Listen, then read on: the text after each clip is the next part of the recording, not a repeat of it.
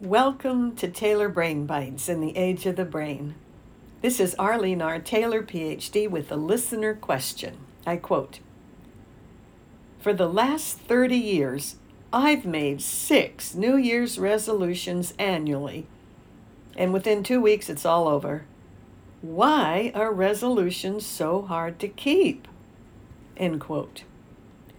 Likely because the brain tends to prefer established habits because they're familiar, take less thought, and are shortcuts.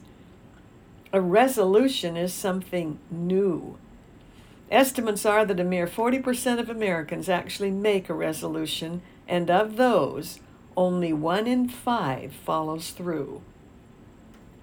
Whether you were in the 40% of, I'll make some and try to do them this time, or the one in five of those who actually makes and successfully follows through, here are three brain secrets.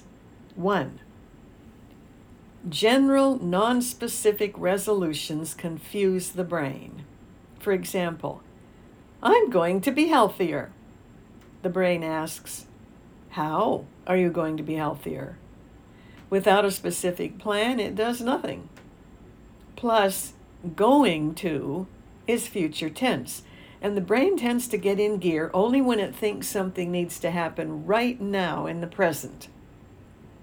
Two, the brain does best with one specific doable resolution. More than one at a time reduces your likelihood of success. It will take, on average, at least 12 weeks of consistent practice to turn your resolution into a solid new habit. 3.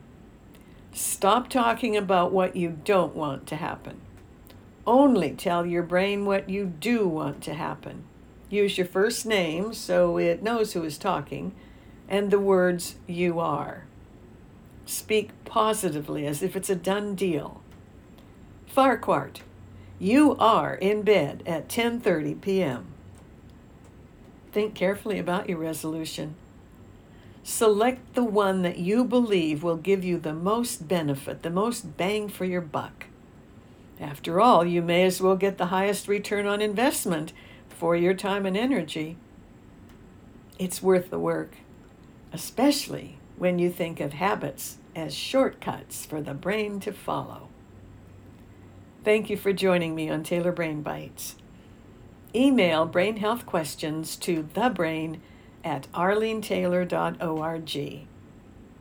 Check out allmylinks.com forward slash brain function guru.